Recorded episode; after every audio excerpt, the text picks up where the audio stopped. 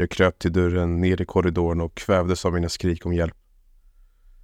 Min granne öppnade dörren och hans ögon var lika stora som tefat när han såg mig ligga på golvet och hålla mig för bröstet. Han körde mig till sjukhuset medan jag grät i passagerarsätet av hans bil.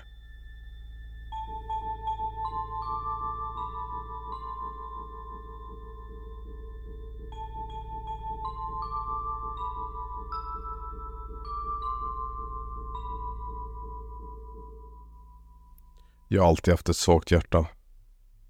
Inte bara fysiskt utan jag har alltid varit rädd för min egna skugga. Det var inte förvånande för mig när läkarna berättade för mig att mitt blåsljud på hjärtat inte bara var ett blåsljud. Ett år av tester. Ett år av terapi och ständiga resor till sjukhuset. Till slut fick jag veta på att allt hade varit förgäves. Mitt stackars svaga hjärta skulle inte klara sig till jul. Det är en märklig sak att få veta att man är döende och jag kunde inte acceptera det i början. Jag drack och spenderade mina pengar. Gjorde vårdslösa och dumma saker för jag var så jävla rädd. Sedan fick jag nyheterna. En ung kvinna vid namn Laura hade förklarats hjärndöd och att jag, den lyckligt utvalda, skulle få ett helt nytt hjärta en vecka senare.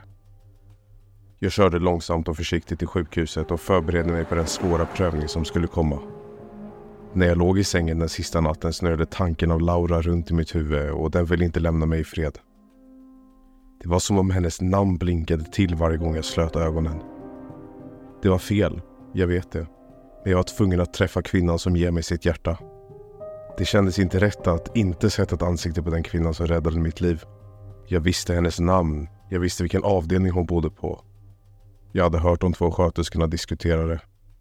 Jag gick igenom de långa korridorerna tills jag hittade vad jag letade efter. Jag tog god tid på mig och såg till att jag inte missade något namn. Jag antar att jag hade tid över nu.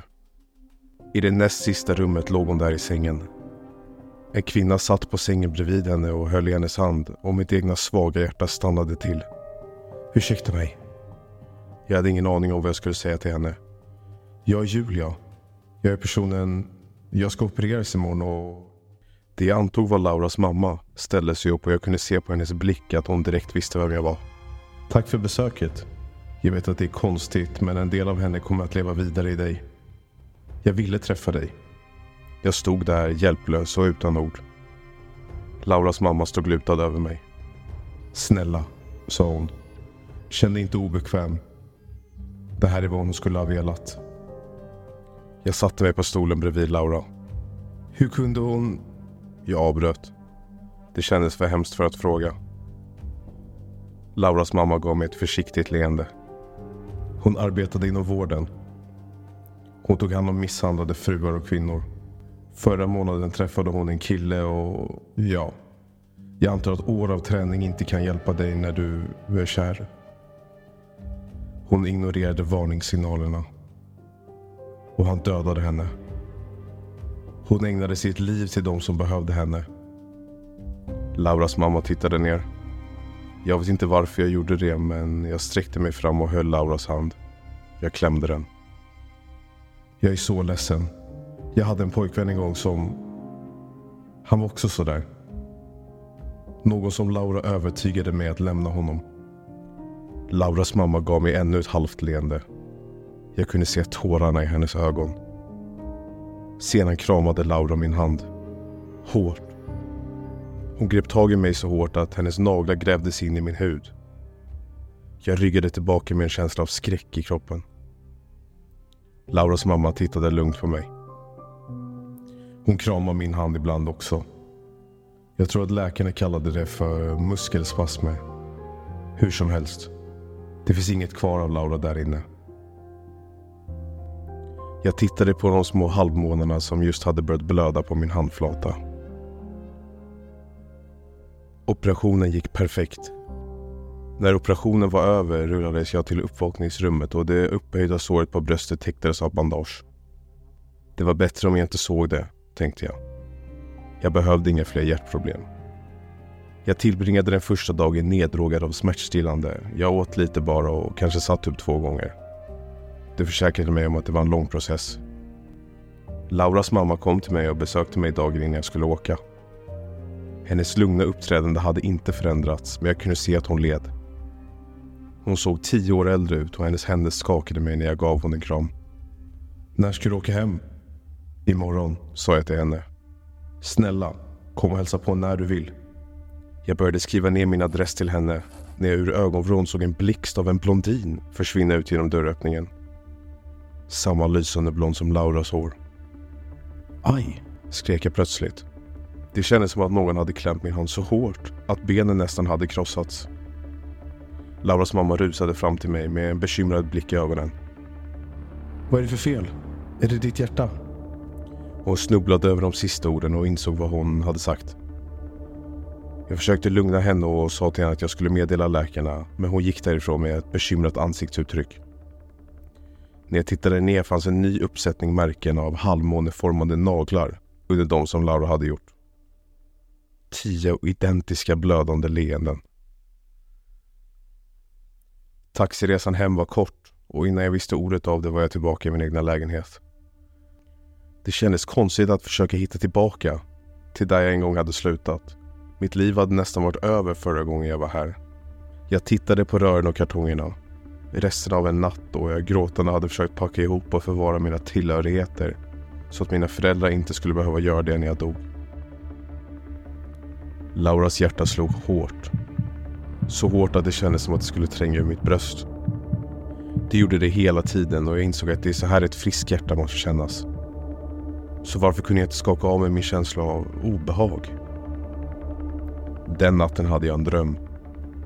Laura låg i sin sjukhussäng men hennes mamma var borta.